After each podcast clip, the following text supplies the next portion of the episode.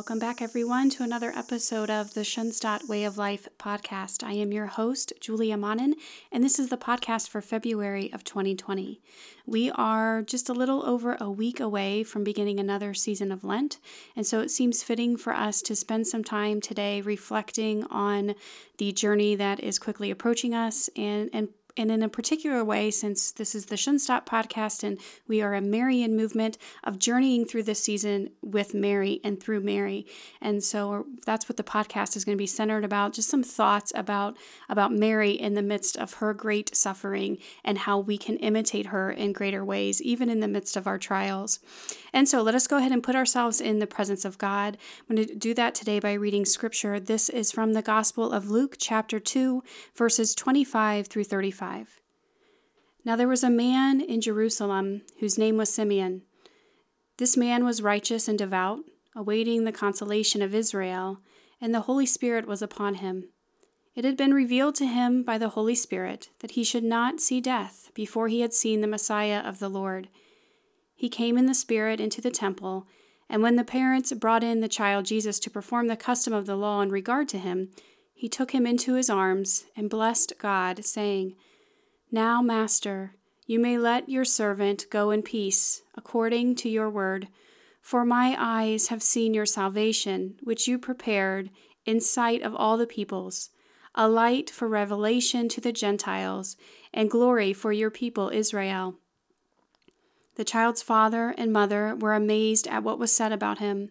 And Simeon blessed them and said to Mary his mother, Behold, this child is destined for the fall and rise of many in Israel, and to be a sign that will be contradicted. And you yourself a sword will pierce, so that the thoughts of many hearts may be revealed.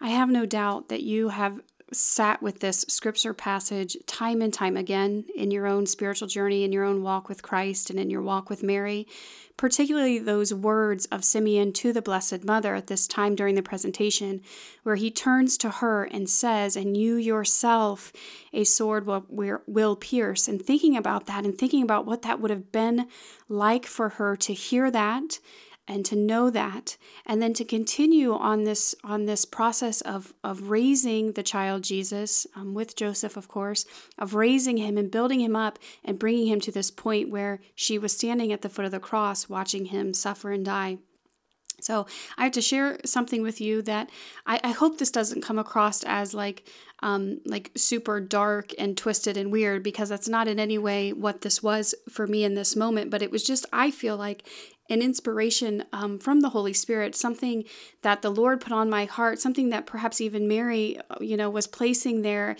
for me to understand better her pain in this in this moment of um, her her son's brutal death and crucifixion, and it was an ordinary moment in our house um, not too long ago. I was in the kitchen uh, putting dishes away, unloading the dishwasher, and my son was standing at the cupboard away from me at a safe distance away but in the room with me.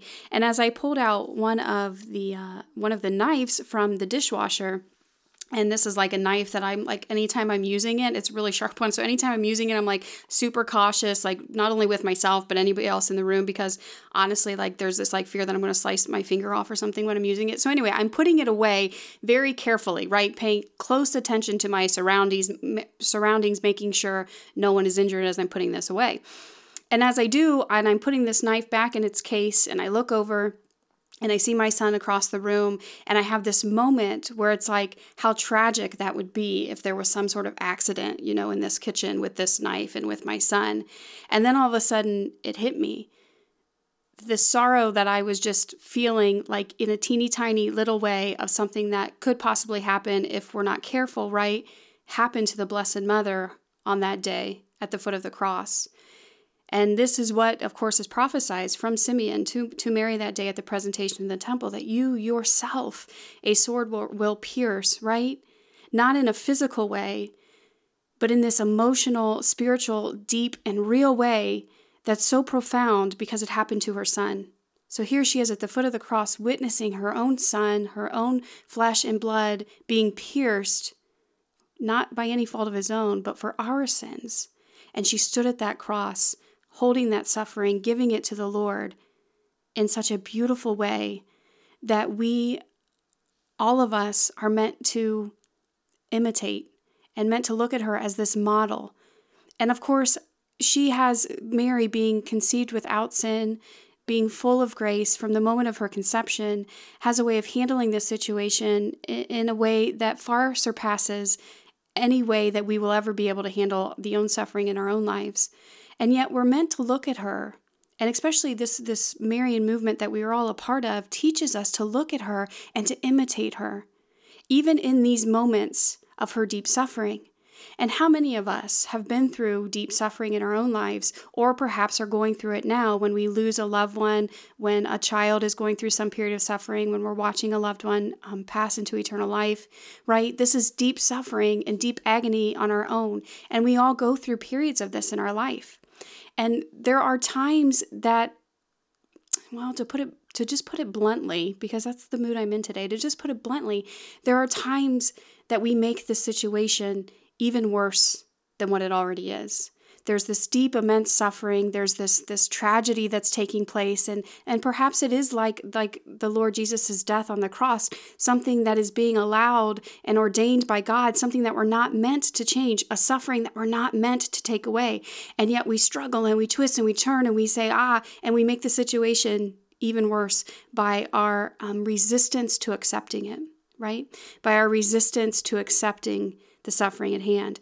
And here's the thing um, you know, we as Catholics who are striving to grow in holiness and striving to um, to to grow in this this state of perfection with with the Lord, we know that we've or we've read about saints who have asked for suffering, right? That they they've come to understand the merit of suffering and how how much it pleases the Lord when we offer suffering up to him that we read about these saints in our church's history that have that have asked for it you know that have asked God for some suffering to take this on that they can hold this part. And we look at these stories and we go that's crazy. I'm not even close to being in that state where I'm where I'm willing to ask God for suffering.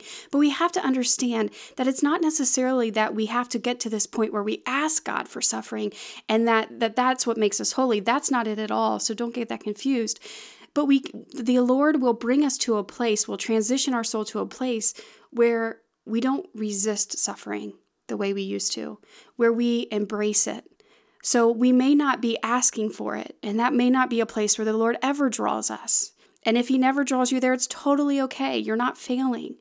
But He does want to draw us all to a place where we no longer resist it, where we accept the suffering that He gives us, and perhaps even maybe embrace it.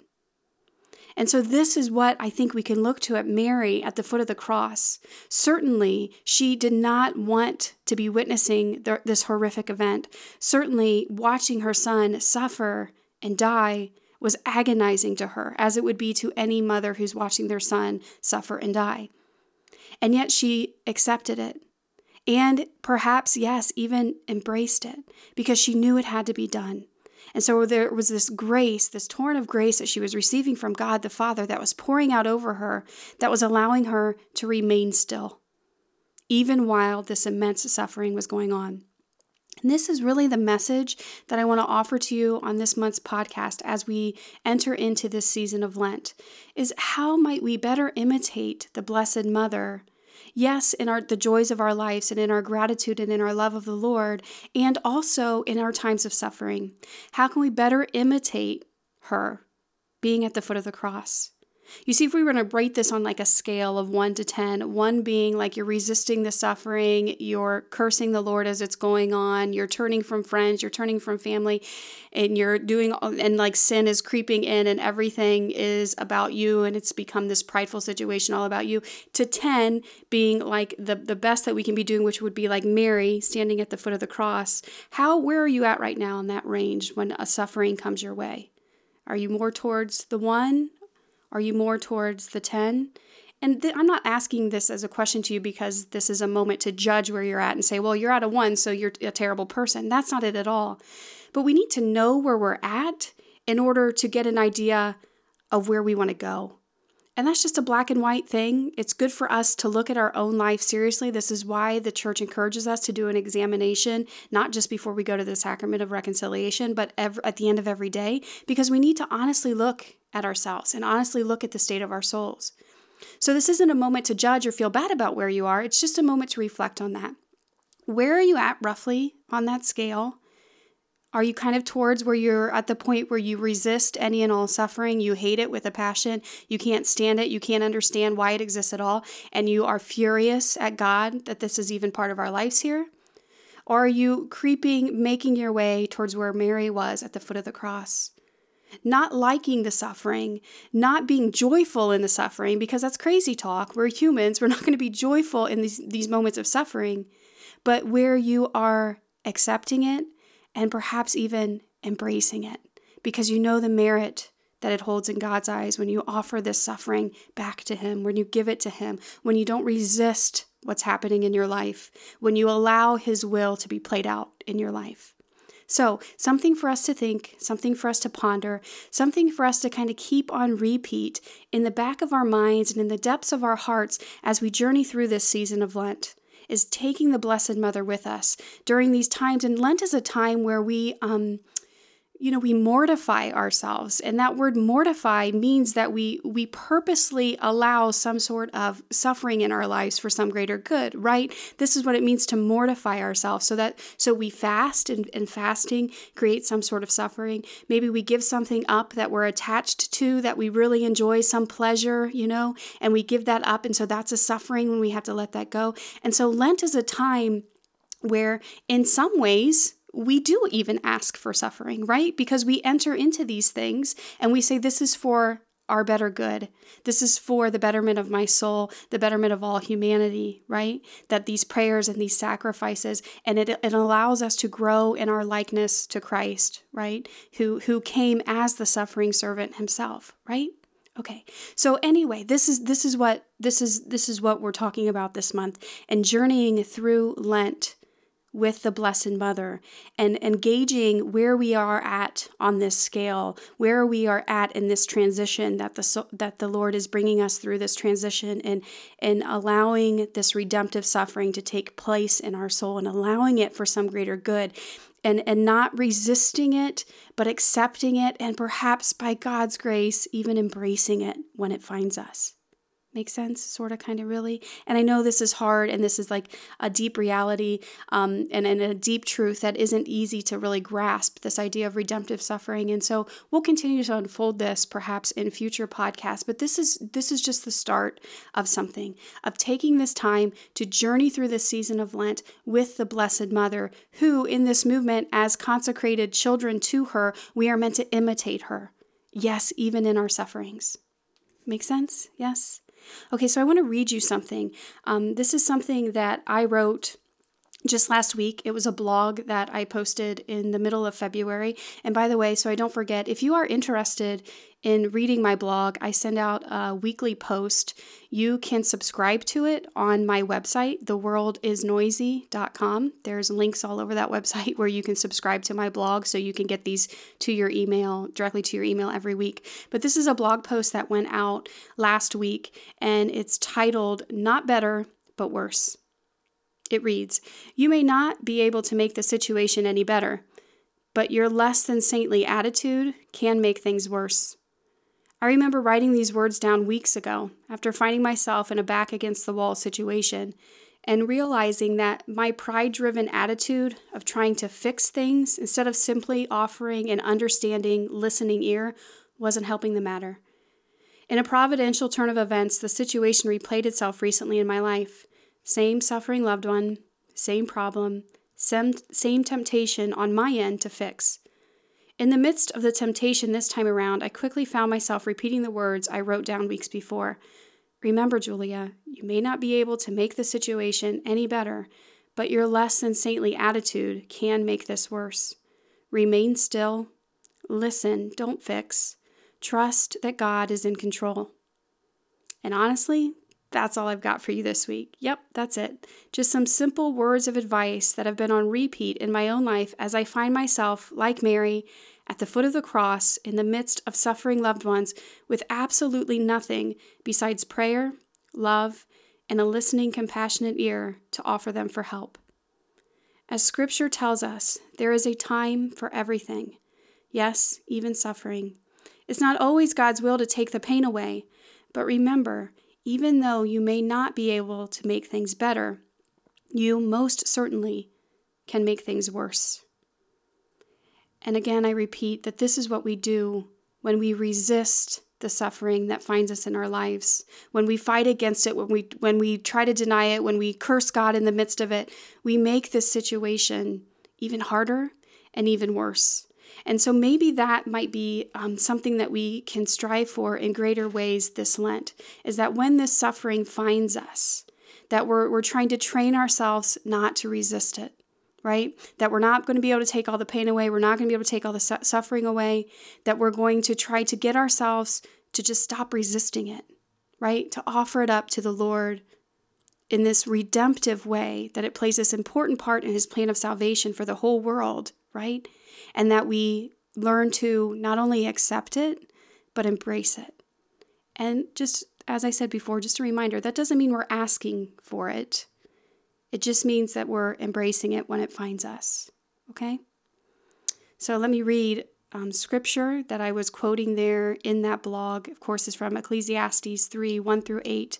There is an appointed time for everything, and a time for every affair under the heavens a time to give birth, and a time to die, a time to plant, and a time to uproot the plant, a time to kill, and a time to heal, a time to tear down, and a time to build, a time to weep and a time to laugh, a time to mourn, and a time to dance, a time to scatter stones and a time to gather them, a time to embrace and a time to be far from embraces, a time to seek and a time to lose, a time to keep and a time to cast away, a time to rend and a time to sow, a time to be silent and a time to speak, a time to love and a time to hate, a time of war and a time of peace.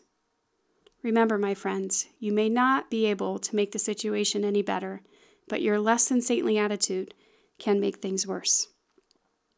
So, as we wrap up this podcast for another month, let us turn to the Blessed Mother and, and pray together this prayer that we have from our founder, Father Kentenich, this prayer um, of the imitation of Mary.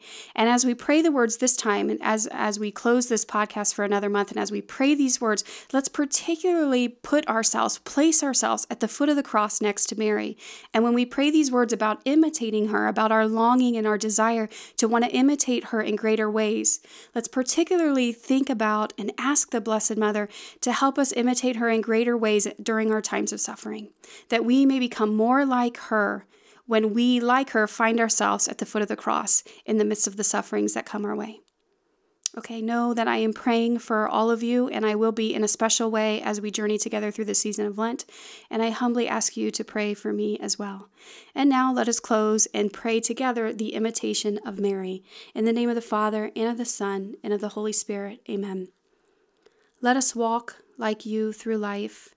Let us mirror you forever. Strong and noble, meek and mild, peace and love be our endeavor. Walk in us through our world, make it ready for the Lord. Think in me, O Mother, that my thoughts be clear and bright. Speak in me, O Mother, that my speech be true and right. Work in me, O Mother, my work is then well done, then holy is my labor, my rest a holy one. You penetrate my being, fill every part of me, that all your ways and conduct in me each one can see. In the name of the Father, and of the Son, and of the Holy Spirit, amen.